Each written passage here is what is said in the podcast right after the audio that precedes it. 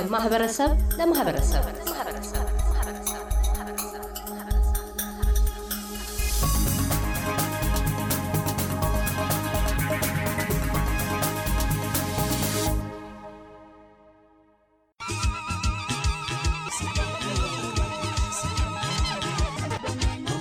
በየዓመቱ በሲድኒ አውስትሬልያ የሚካሄደው የአፍሪካውያን ባህላዊ ፌስቲቫል ከተጀመረ ከአንድ አስርት ዓመት በላይ አስቆጥሯል። ተከታታይ ዓመታዊ ኩነታዊ ክንውኑ ለሁለት ዓመታት በኮቪድ-19 ወረርሽኝ ሳቢያ ከተቋረጠ በኋላ ዘንድሮ May 7 ወይም ሚያዝያ 29 በዝነኛይቱ የአራት መቶ ሜትር የኦሎምፒክ ሻምፒዮና ካቲ ፍሪማን ስም በተሰየመው ፓርክ ተካሂዷል። የአፍሪካውያን ባህላዊ ፌስቲቫል የአቦርጂናል ዝርያ ባላት ካቲ ፍሪማን ፓርክ መካሄድም ለኩነቱ ልዩ ታሪካዊ ማዕቀፍ የራሱን ሚና አበርክቷል። በኩነቱ ላይ ከተለያዩ የአፍሪካ ሀገራት የመጡ የማኅበረሰብ አባላት ባህላዊ አልባሳትን ጌጣጌጦችን፣ የጸጉር ሥራዎች፣ ሙዚቃና ውዝዋዜዎች እንዲሁም ባህላዊ ምግቦችና የኢትዮጵያ የቡና አፈላል ሥነ ሥርዓቶች ለጎብኚዎችና ተሳታፊዎች ቀርበውበታል። የኢትዮጵያን የቡና ስርዓት ለፌስቲቫሉ ታዳሚዎች በእንግሊዝኛ ቋንቋ ገለጣ በማድረግ ባህላዊ የቡና አፈላል ስነ ስርዓቱን በተዘጋጀላት መድረክ ላይ ያቀረበችው ኢትዮጵያዊቷ ባንቺ ያለም አሰፋ ናት። ዝግጅቷን በቀጥታ ለታዳሚዎች ከማቅረባ በፊት አነጋግረናት ነበር። ባንቻለም እባላለሁ። የኢትዮጵያን coffee ceremony ለማሳየት እንዴት እንደምፈላ፣ እንዴት እንደምንጠጣ የቤተሰብ፣ የጎረቤት፣ የጓደኞች መገናኛ ምክንያት እንደሆነ እና ደግሞ ኢትዮጵያ የቡና እናት መሆኗን ለማስታወቅ ለማረጋገጥ ነው እዚህ የቀረብኩት እና በጣም I'm excited to be part of representing my country um, representing my motherland and our link to you know uh, where, we, where we're from. Um, yeah, so it should be good and excited and nervous at the same time. Nerves are very good because it's you know excited. So um, yeah, thank you. የአፍሪካ ባህላዊ ፌስቲቫል መስራች ከሆኑት ውስጥ ለኢትዮጵያ በበጎ አድራጊነታቸው የሚታወቁት በአውስትራሊያ መጠሪያ ስማቸው ሼሪ በአገር ቤት ኢትዮጵያውያን ዘንድ ወርቅነሽ ተብለው የሚጠሩት ስለ ፌስቲቫሉ ዓላማና ጅማሮ ሲናገሩ um. So that's what a, where Africulture started from, and then it's been also to to let people know about the different African cultures, different music, food, people, cultural things.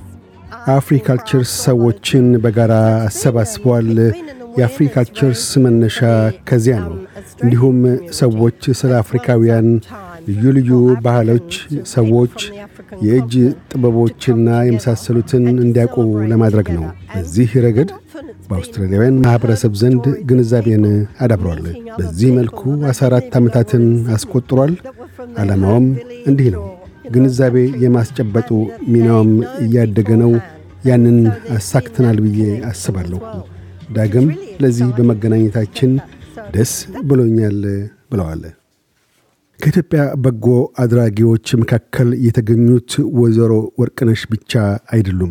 የፊስቱላ ሆስፒታል መስራች መልካሟ አውስትራሊያዊት ዶክተር ካትሪን ሃምሊን ፊስቱላ ፋውንዴሽን በጎ አድራጊዎችም ከግማሽ ደርዘን በላይ ተሰባስበው ተገኝተዋል። Uh, we have a, lot of um, beautiful things in our online store. You can go to store.hamlin.org.au. All of our things are there. But um, uh.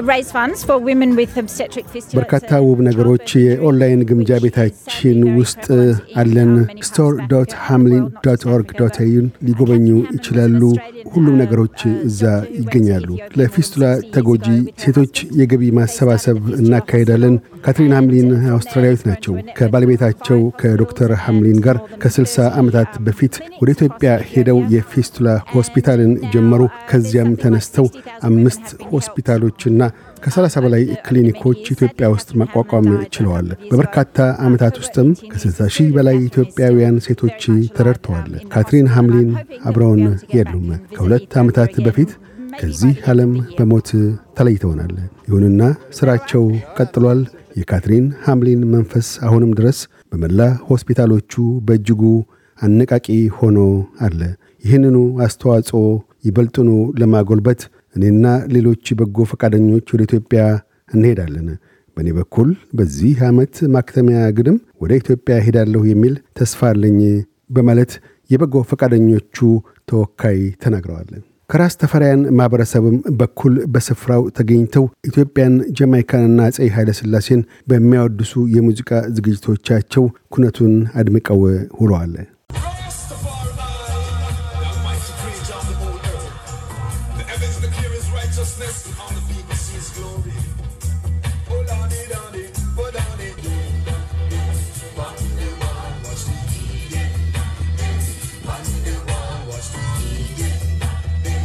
ከሙዚቃ ዳንኪራ፣ የምግብ፣ የመጠጥ፣ የቡና ስነ ስርዓት በኋላ በዕለቱ ተጋባዥ እንግዶች በስፍራው ተገኝተው ንግግር አድርገዋል። የእንኳን ደህና መጣችሁ መልእክታቸውንና የመልካም ዝግጅት ምኞታቸውን ካስደመጡት የፓራመታ ክፍለ ከተማ ከንቲባ በኋላ የኒው ሳውስ ዌልስ መንግስት የመድበለ ባህል ሚኒስትር ማርኮር ባደረጉት ንግግር it is, of course, uh, a great pleasure to be here today uh, celebrating the 2022 festival, the AfriCultures Festival. And today, of course, we come together to celebrate the rich, uh, rich heritage and diversity of African culture. And እርግጥ ነው ዛሬ the የ2022 የአፍሪካውያን ባህላዊ ፌስቲቫልን ለማክበር እዚህ መገኘታችን ትልቅ ሐሴት ነው። እውነት ነው። ዛሬ የተሰባሰብነው የበለጸገ ዝንቅ ቅርስነት ያለውን የአፍሪካ ባህል ለማክበር ነው። እውነት ነው። የአፍሪካ ሙዚቃ፣ ዳንስ፣ ምግብ ለታይታነት በቅቷል። ትክክል ነው። የዛሬው ግንኙታችን ማኅበረሰባትና ባህላትን የሚያዋድድና በጋራም አብረን እንድናከብረው የሚያደርግ ነው። የኒው ሳውዝ ዌልስ መንግሥት ይህኑ ዝግጅት በመደገፉም በጣሙን ኩራት ይሰማዋል። አዘውትሬ ስናገር እዚህ ኒው ሳውዝ ዌልስ ውስጥ የእኛ ትልቁ ጥንካሬያችን ብዝሃነታችን ነው እላለሁ። ከዚያም አልፎ ግና እርግጥ ነው አውስትሬልያ የተገነባችው በብዝሃነታችን ነው። ከሦስት ሺህ በላይ ዝርያ ያላቸው ከሁለት መቶ በላይ ልዩ ልዩ ቋንቋዎችን በሚናገሩ በጣሙን ስኬታማና ሰላማዊ ኅብረተሰብ የኖረንም በዚሁ ብዝሃነታችን ነው። በአዲስ አገር አዲስ ሕይወትን መገንባት ቀላል አይደለም። የኒው ሳውዝ ዌልስ መንግሥት ሁሌም የሚቻለውን ሁሉ በማድረግ አዲስ ለመጡ የማኅበረሰባት አባላት እገዛ ያደርጋል። አፍሪካዊ ባህላችሁን፣ ቋንቋዎቻችሁን፣ ምግቦቻችሁን አጋርታችሁናል። ለአዲሱ ትውልድም አስተላልፋችኋል። ቸርነታችሁና ውርሳ አሻራችሁ ከእኛ ጋር ይቆያል። አመሰግናለሁ ብለዋል። የአፍሪካ ባህላዊ ፌስቲቫል 2022ም አመሻሹ ላይ አክትሟል።